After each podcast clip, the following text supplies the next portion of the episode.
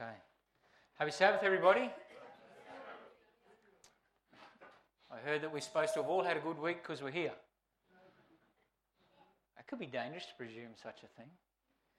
You could come to church because you've had a terrible week and need lifting up, right? Which makes it good. Thank you, brother. well, I have had a very interesting week. It began with heading off in the sunset, Sabbath evening. Right there, Hayden? okay. With my beautiful wife,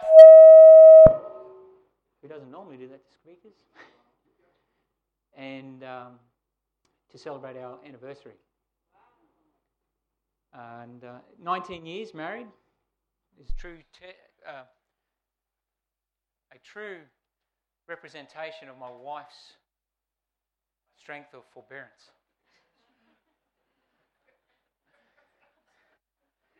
if uh, you had to live with me for very long, you would take your hat off to her, I'm sure. And I certainly do. But on, on our stay away, we were truly blessed to just have some time to reflect. Not only of our lives past, but how God was there when we weren't with Him. And when He finally came into our lives, into my life, because I was an atheist, how it's been richly blessed ever since.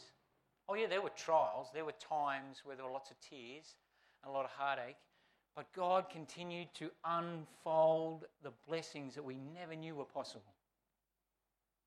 And uh, I'm probably the only man in all of the world that has been married to his wife 19 years while she's still only 19 years old.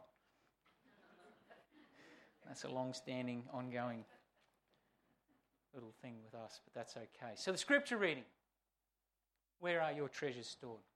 Just bear with me a moment as we pray.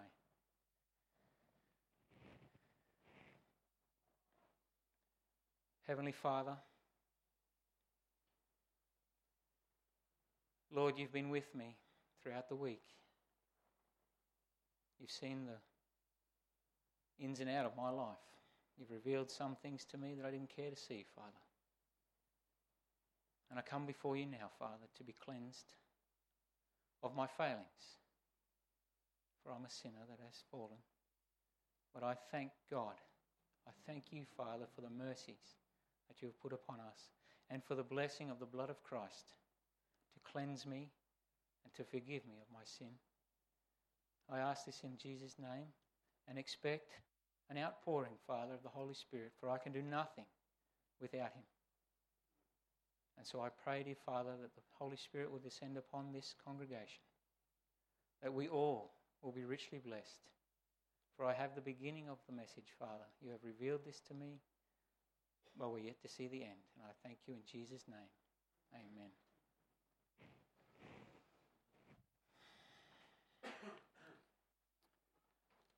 For where your treasure is, there will your heart be also.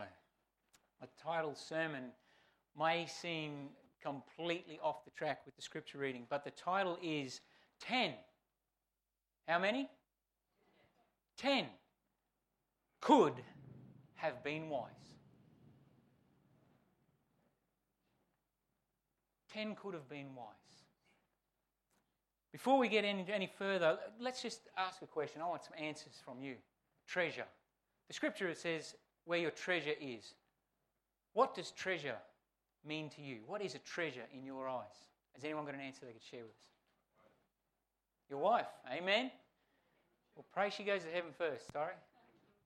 Okay, yeah, but I, I want to understand what treasure is. Not your treasure, but what is the meaning of treasure?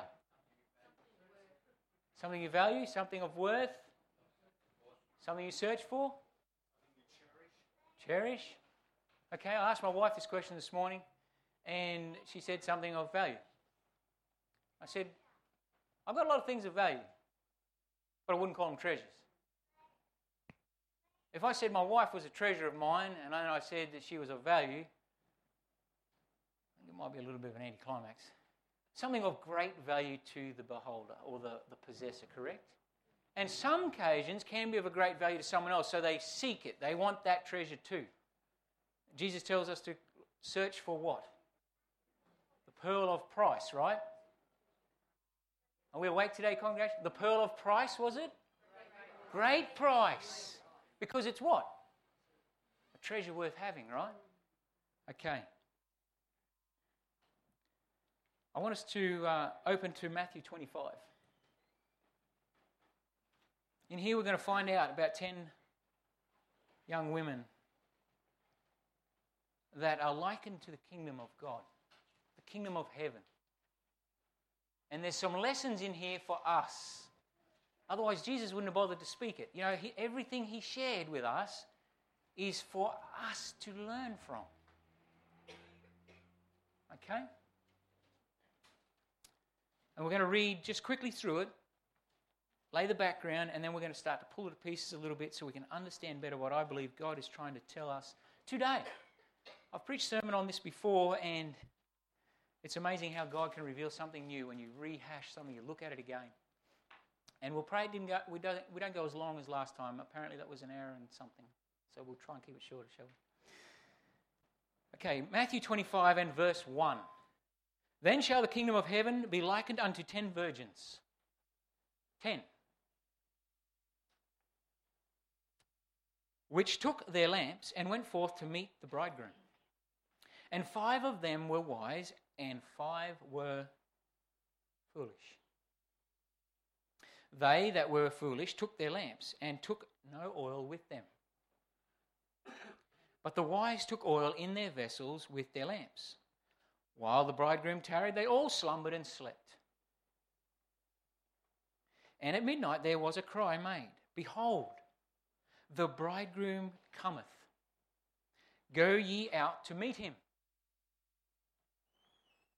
Then all those virgins arose and trimmed their lamps.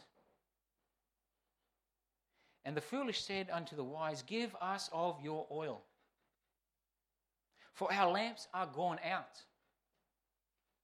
But the wise answered, saying, Not so, lest there be not enough for us and you, but go ye rather to them that sell, and buy for yourselves.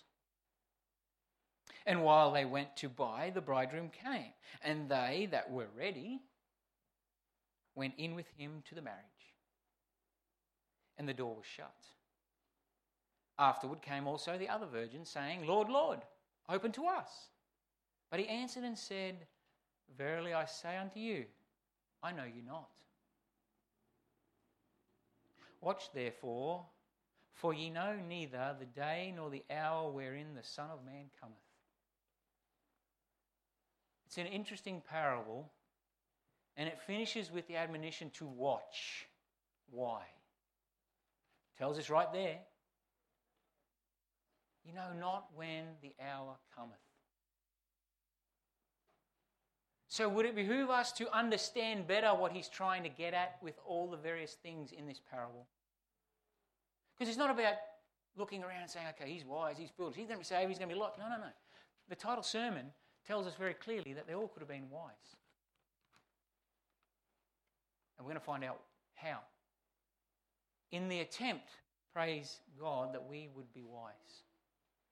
Because the reality is, whether we like it or not, most of us are actually still very foolish. I'm talking about us right here, right now, not the rest of the world. I'm talking about in this congregation amongst the people I love, that I know. Whether we like it or not. And this is something God revealed to me this week that I was still foolish. And we're going to find out why. Let's go to verse 2 and have another look. The five of them were wise and five were foolish. Let's understand what the Bible describes as wise and as, as foolish. And so I want us to go to Psalms 14, verse 1. We don't want to understand what I think, we want to understand what God has to say. When we leave here today, you may have heard things you're not real happy to have heard, but please understand that it's from God's word. And if it's not, then please do come and correct me. But take it and study it. If you're not happy, study it. Pray about it. And then make your decision because it's yours free to choose as you wish whether you will serve or not, whether you believe or not. So, Psalms 14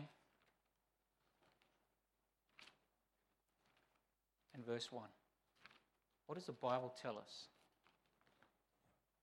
Foolishness. The fool hath said in his heart, There is no God. They are corrupt and have done abominable works. There is none that doeth good. So a foolish person says there is no God. Okay? Well, none of us say that, right? Or do we?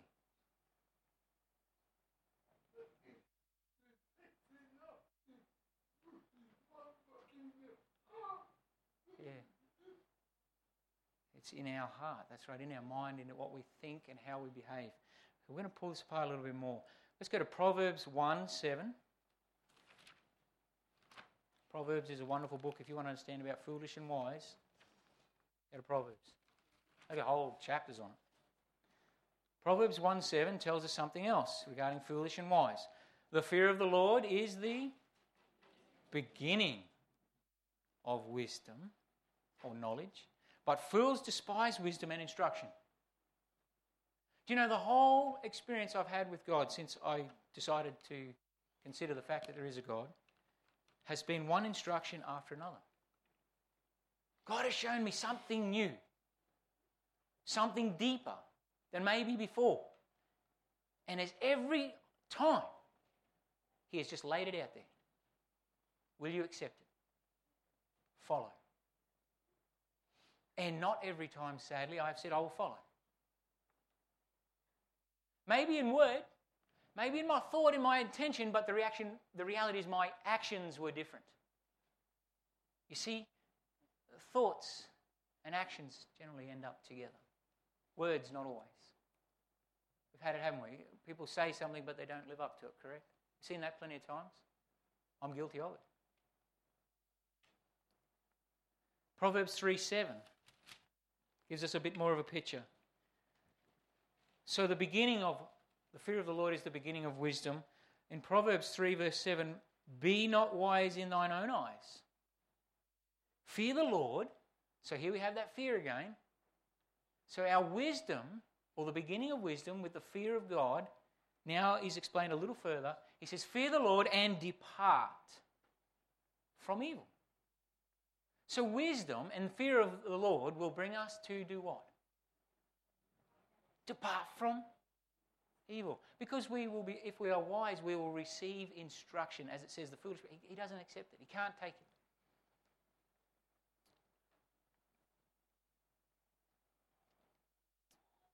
Let's turn to Zechariah. Verse 3. Sorry, no, we'll go to Psalms. We're going to look at verse 3 now of Matthew 25, and then we're going to go to Psalms.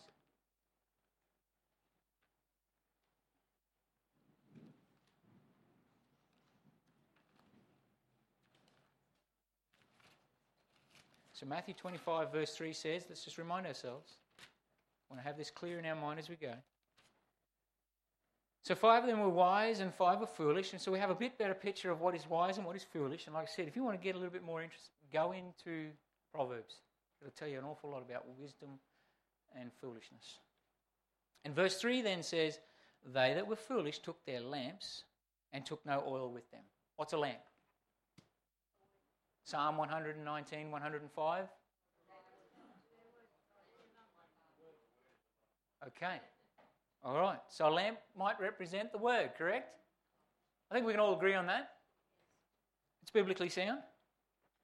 So they all had a Bible. Who hasn't got a Bible? The deacons can get you one. Oh, well, we fit the description so far. We've all got a Bible. Well, what did they do? They took something not with them.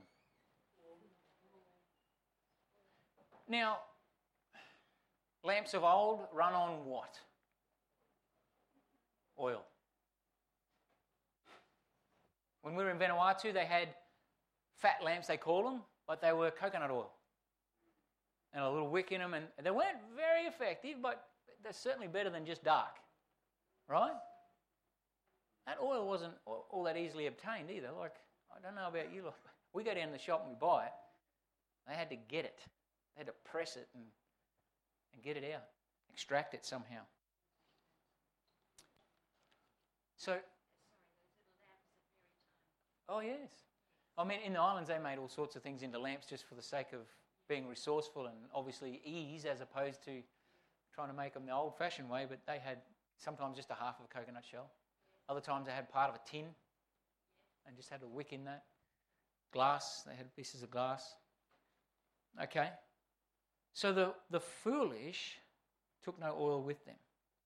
There's another thing that we can, the oil. We have the lamp. What is the oil then? Are we sure? Go to, let's go to Zechariah chapter 4. I'm just going to read from 2 down to 6. Zechariah chapter 4, 2 verse, verses 2 to 6. And said unto me, What, seest thou? And I said, I have looked, and behold, a candlestick all of gold, with a bowl upon the top of it, and his seven lamps thereon, and seven pipes to the seven lamps which are upon the top thereof, and two olive trees by it one upon the right side of the bowl, and the other upon the left side thereof. What do we get from olive trees? Well, apart from olives, yeah, oil, right. And so here we have the olive trees. So I answered and spake to the angel that talked with me, saying, What are these, my Lord? Then the angel that talked with me answered and said unto me, Knowest thou not what these be? And I said, No, my Lord. Then he answered and spake unto me, saying, This is the word of the Lord unto Zerubbabel, saying, Not by might nor by power, but by my spirit, saith the Lord of hosts. Connecting the oil in the lamps with the, the Spirit. It was a symbolism. The Holy Spirit. So this seems like to be a very important aspect that the foolish have left out. And so it's interesting and we're going to pull it apart as we go. So let's keep going down. What about the vessels? What do they represent? Because in verse, let's just go back there again Matthew 25. With verse 4, it says, But the wise took oil in their vessels with their lamps. Well, isn't the lamp the vessel? Carries oil. So, what's represented by the vessel? Anyone got an answer? Yeah, okay, we're the vessel, but can we be sure? So, Scripture tells us in 2 Corinthians. I was looking for one that was, there's a lot you can, you know, if you're spiritually minded, say, yeah, that's what it's talking about. I just thought, I want something a little bit more in your face. 2 Corinthians chapter 4.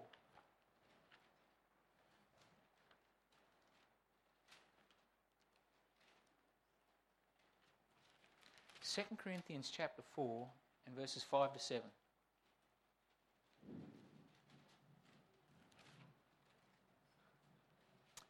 For we preach not ourselves, but Christ Jesus the Lord, and ourselves your servants for Jesus' sake.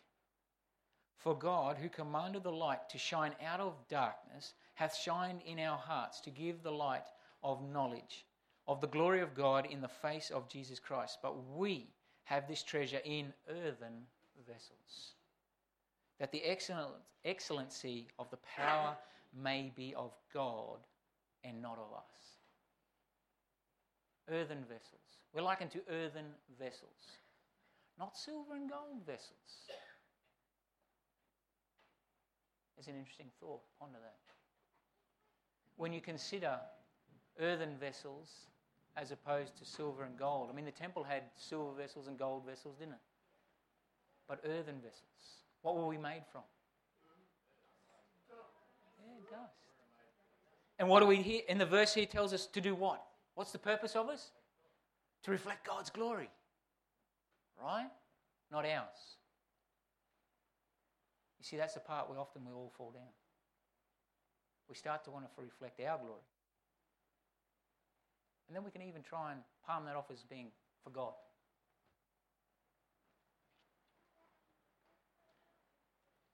So the treasure.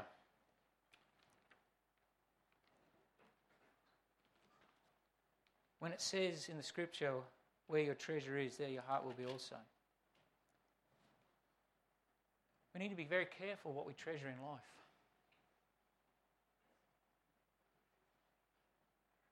See, the foolish virgins weren't ready because of what? If we turn back to chapter 25 of Matthew, and just let's look at it again. And so we can read it as this there were wise and foolish Seventh day Adventists, Christians, however you want to put it.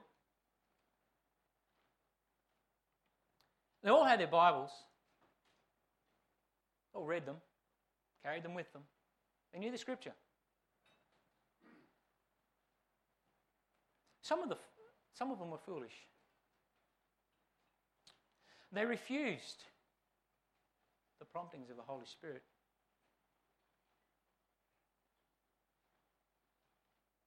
That's the reality. That's what the foolish did. They took no oil. They said, Not thy will, Father, but my will. When confronted with issues regarding how they should maybe live, they said, Not thy will, Father, but my will. This is what I faced this week. There were things in my life that I had to confront and say, you know what, that's my will, not thy will. And it's always the things we like. You know what? That's a really scary revelation because if you're liking it, it's telling you something about your conversion. Because the converted heart doesn't like sin. The fallen one does. I can prove that from Scripture, but we're not going to do it here today. We can study that. You can look at it yourself. The converted heart doesn't like sin. You can be in your converted spirit. Don't get me wrong. But don't miss the fact that God's trying to reach you when He shows you a weakness you have so that He can continue the work of converting you, sanctifying you. Each of us have yet a ways to go, and there's not much time left. If you have bothered to look at the signs around us, there can't be a lot of time left. There can't be. And I'm not talking days or weeks, but how long does it take? I've been living and trying to practice this truth since 2007, baptized in 2009. That's going on nearly 11 years, and I still haven't got it right. So you see what I'm saying? It doesn't have to be days or weeks. It could, only, it could be years. It could even go into decades. But is that actually enough time to overcome the sinful heart? It only has to actually take this long. Faith is instant because it relies on the power of God, not on the power of you. When God said, Let there be light, it didn't have to gradually get there. It was there. It was light. If you have faith in the Word of God, it can be instantaneous. That doesn't mean you're not going to trip and fall. The righteous fall how many times? All right, we know our Bibles. Seven times. Well, what happens? Praise God, we get up again. Don't fail getting up. But you know, the biggest problem is is when we don't realize we've actually fallen in something. When a sin has become so ordinary, normal.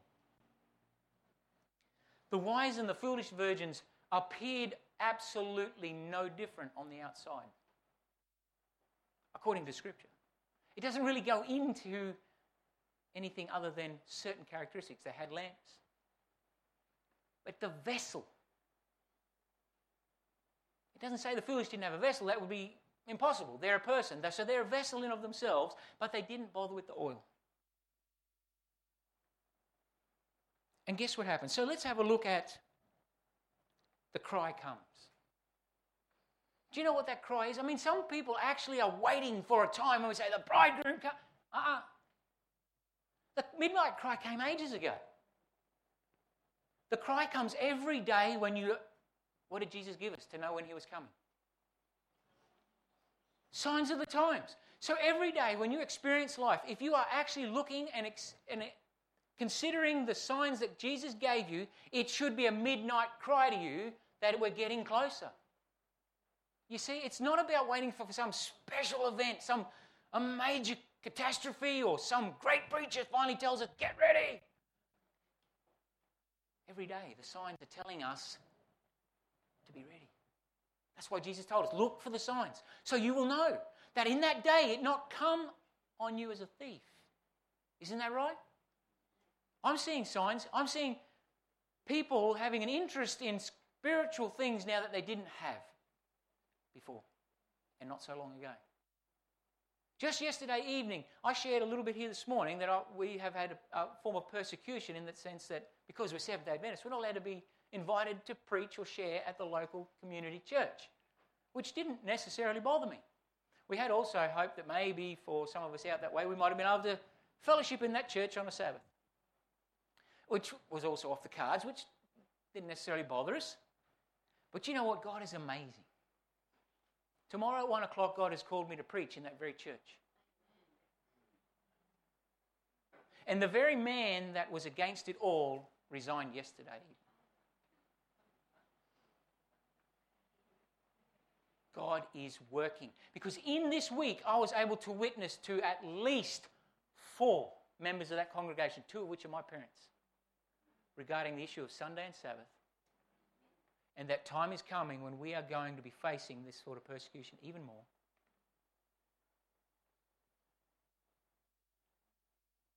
Because that's what God is doing. He is pulling on the hearts of people. People are starting to say it's not enough. So now what takes place?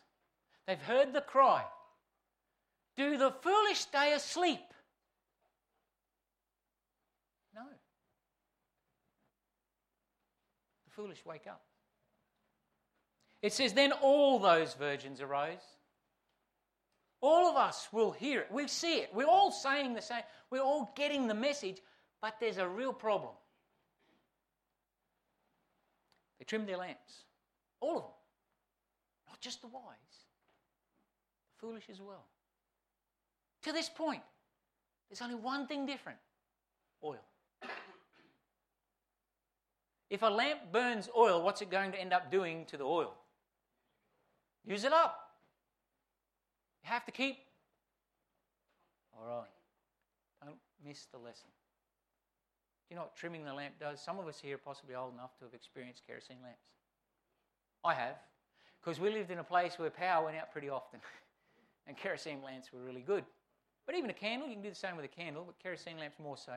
Trimming the lamp, what does it mean? What is the benefit of trimming the lamp? Would anyone like to share that? Was that? Okay. Do you know what happens as the as the lamp as the wick burns, it gets sooted up. It leaves an ash, a sooty stuff at the top of it. it doesn't just fall away. And what happens is it soots up the flame, the flame becomes duller. See, I could stand here and tell you how I, I served in Vanuatu. You know what? That doesn't mean squat today. If there's sin regarded in my heart, none of that amounts to anything. No matter how right I was with the Lord then, one fly in the ointment. One fly. Do you see the standard God is holding? One fly in the ointment. If you're a farmer that's learned to be resourceful, you flick the fly out and keep going with ointment. But God says that's not good enough. Putrefies the lot. You can get it out and, and then you might have a chance. But if you leave the fly there, it's going to putrefy the lot. What's the fly represent? Come on. Everyone knows a fly is sinful. There's nothing good in that thing ever. I'm sure they weren't created at the beginning. Someone meddled and made that thing up later. It's nearly got to be the case. Or either that or it's been terribly messed with. It's, just, there's nothing good with a fly, right? All right. So, the representation of trimming the lamp daily. None of me, Lord. Nothing good I bring. Whatever good deed you think you did the day before, cut it off. Forget about it. Do it again. Shine again. Shine all the time. The result upon trimming the lamp is that the foolish said to the wise, Give us of your oil, for our lamps are gone out or going out. They come to a realization that all of a sudden they weren't able to shine. Do you know what? It doesn't matter how much biblical knowledge you have, if you haven't put it into practice in the past, even if you start to wake up, you're going to find it difficult to put it into practice in the future. You can come to church and fool everybody.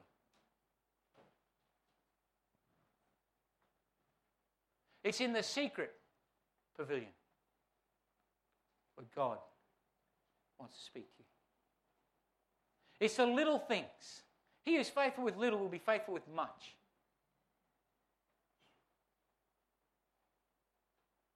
You can't fool God.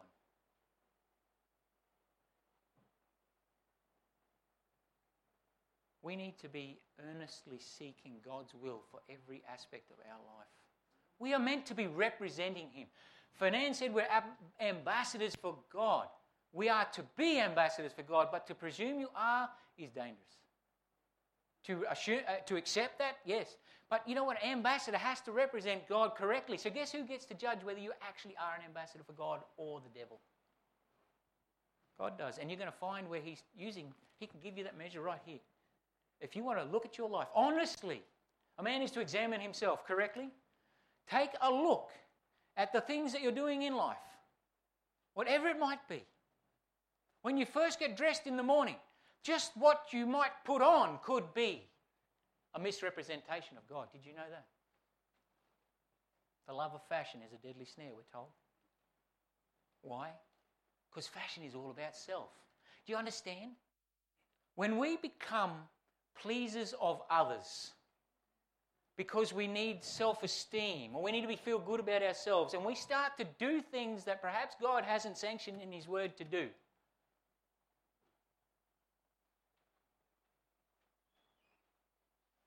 We've just failed to be ambassadors for God. You may be able to do a work for Him. He used a sinful king, a pagan, totally in the face of God, but He still used him to bring glory to himself. So you may still be able to do a good work. And you know what? They came and said, Lord, Lord, let us in. And where does that sing? Where does that ring in our ears? Come, come to Matthew 7. Because you're going to get this. You've got to get this. It isn't a simple little thing we can just brush past. We need to understand what the kingdom of heaven is like because otherwise, why did he bother with all the parables? Matthew 7. This rings in my ears whenever I hear this anywhere else in Scripture. It says, verse 21 Not everyone that saith unto me, Lord, Lord, shall enter into the kingdom of heaven. Why not? If you call upon the name of the Lord, you'll be saved. Well, don't miss the fact that name represents character. Let's see what he says as to why they, they disqualified from heaven but he that doeth the will of my Father which is in heaven. Okay? He who does the will of my Father. Many will say to me in that day, Lord, Lord, have we not prophesied in thy name? They presume they were in the character of God. Or at least they said, we were, we're Christians. And they've prophesied. They may have even won people to the kingdom that are actually there because they took it seriously but they, they've got a real fault. Let's keep going. And in thy name have cast out devils, and in thy name done wonderful works. What's their reason for disqualification? And then will I profess unto them, I never knew you. Why? Depart from me, ye that work iniquity. Can you see? The foolish virgins had been working iniquity in their lives. They had been storing their treasure on earth. Their treasure was themselves. You will not be kept out of the kingdom for just about anything except self seeking. That's the thing that got Lucifer kicked out. I will be like the Most High. I will do my own thing. I will dress the way I want to dress. I will eat the way I want to eat. I will go to the sports or whatever else it is that I want to go to, and God's not going to stop me because in the day, God's so loving, He gave His Son so I could do as I please. Wrong answer. Let's go to John chapter 3.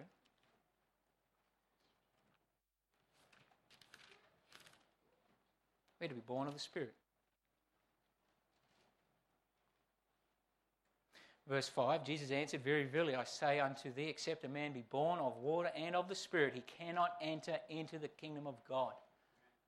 Because the Holy Spirit is sent to, in John chapter 16, convict the world of sin, of righteousness, right living, and of judgment to be passed upon those that have not lived righteously.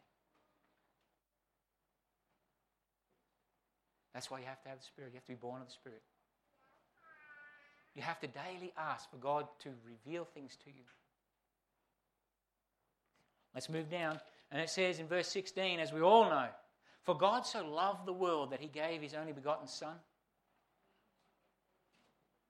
that whosoever believeth in him should not perish but have everlasting life. Let's read that again. For God so loved the fallen that he gave his only perfect begotten Son.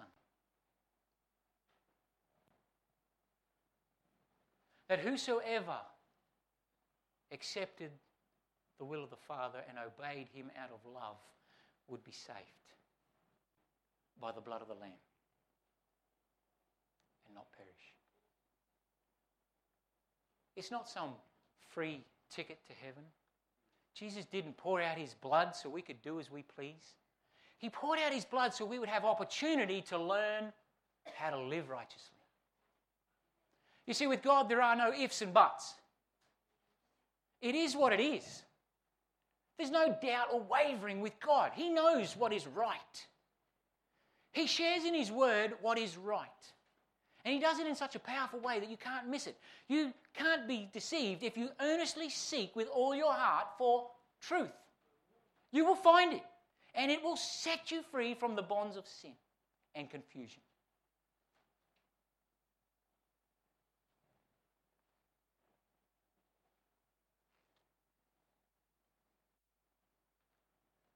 Jesus didn't give his blood for us to trample on underfoot. When the imagery was given to the Hebrews leaving Egypt, it was to go on the doorposts up each side, across the threshold, the, the top, the lintel. Not to go here on the threshold. Not to be trampled underfoot, not to be taken lightly, not to say, that's really good, but I'll do my own thing anyway. See, it's a real problem we have because of the culture we actually live in. The culture we live in promotes self. Simple as that. There's no point arguing about it. It promotes self, self worth, self esteem, self gratification, whatever it is. Come and get this thing. Buy it now. Pay for it later. Instant gratification, instant satisfaction. Or at least that's what it's portrayed as. But when you choose to be a Christian, you're actually entering into a covenant on which God put the terms, and the terms are simple Ten commandments. And we're not to bow down to any other gods. The worst one of all is self.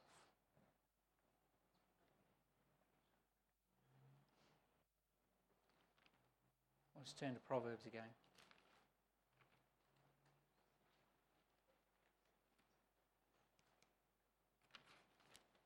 While looking for another verse this morning, I found this one. Proverbs 14 14. My memory text, Chris, was somewhat fuzzy. But God used it this morning. Proverbs 14 14. You think what I've been saying is not from God? Maybe it's too much of my own opinion? Well, here it is, right in black and white. The backslider in heart shall be filled with his own ways.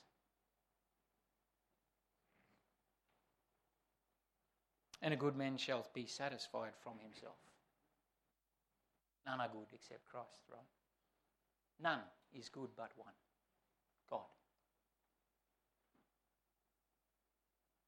Is there hope? Of course, there's hope. Praise be for God that Christ Jesus can deliver us. But you've got to let Him do the work. You've got to wrestle against sin. You can't do nothing. You can't just sit back and say, God will fix it. When He comes, I'll be instantly transformed into this perfect saint. We're told very clearly that the character you develop now will be the very thing you take to heaven.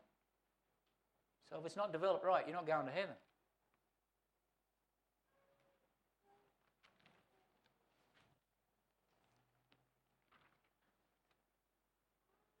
Whom are we choosing to serve?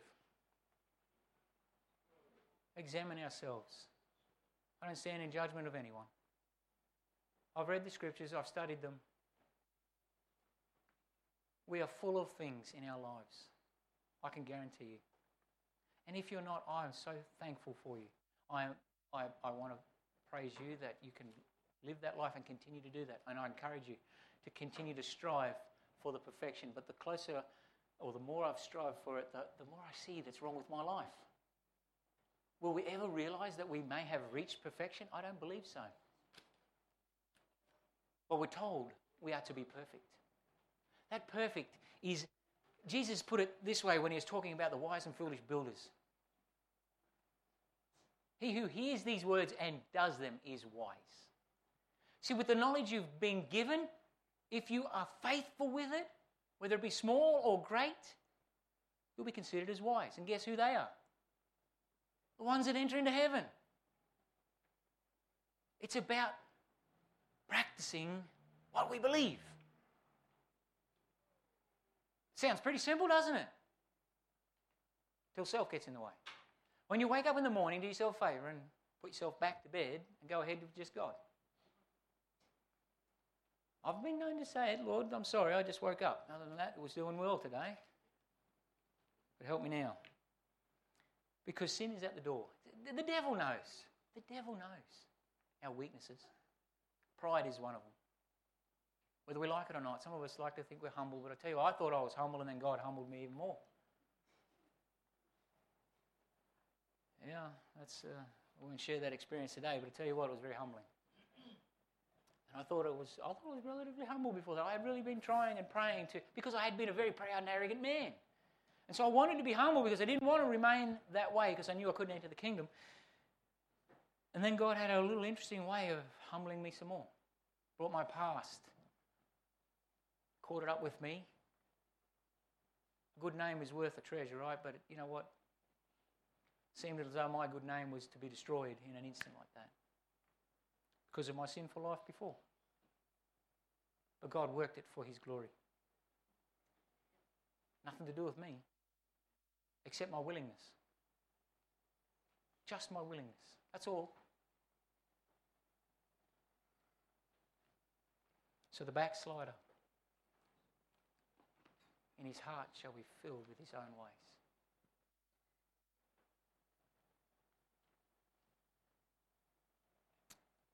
in conclusion, my prayer is that we won't be foolish, but we'll be wise. Take heed that none deceive you. But the worst one to deceive us is ourselves. The heart is wicked. Who can know it? Isn't that right? I'm not trying to beat everybody up as terrible people, but you know what? There's no time for playing church. There just isn't. We're fast running out.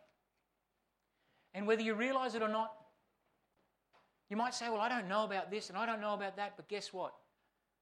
We were sent a beautiful gift as a people the gift of prophecy. And in that gift is everything you need to know to be ready for heaven.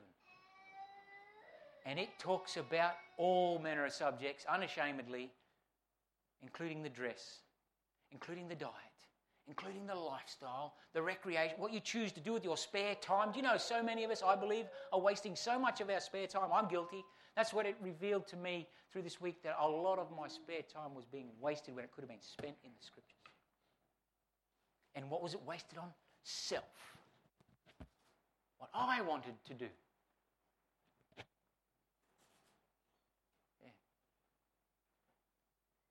So I urge us, I beseech us all to strive to be wise.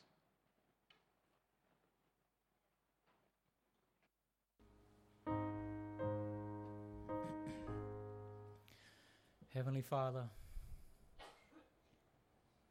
my prayer is that all of us will come home. My prayer is that we'll all make a commitment today to search our lives, to examine ourselves. We may be harboring bitterness in our heart, unforgiveness, slothfulness, reservedness, self seeking, selfishness love of fashion, love of praise. Whatever it might be, Father, the list goes on. I pray, dear Father, that for all of us, the Holy Spirit will fill us with your measure of grace, the oil of grace, to cleanse us of sin, to strengthen us to be victorious over every sin that so easily besets us. For in Hosea, Lord, we are told that your people perish for lack of knowledge. Not a lack of knowledge given, but knowledge rejected. Father, as Seventh Adventists, we are truly blessed to have the knowledge of truth through and through. But this holds an accountability that none can shun. So I pray now, Father, that you will prove us through this week. You'll test us, you'll try us, and deliver us victorious in Jesus Christ, I pray. Amen.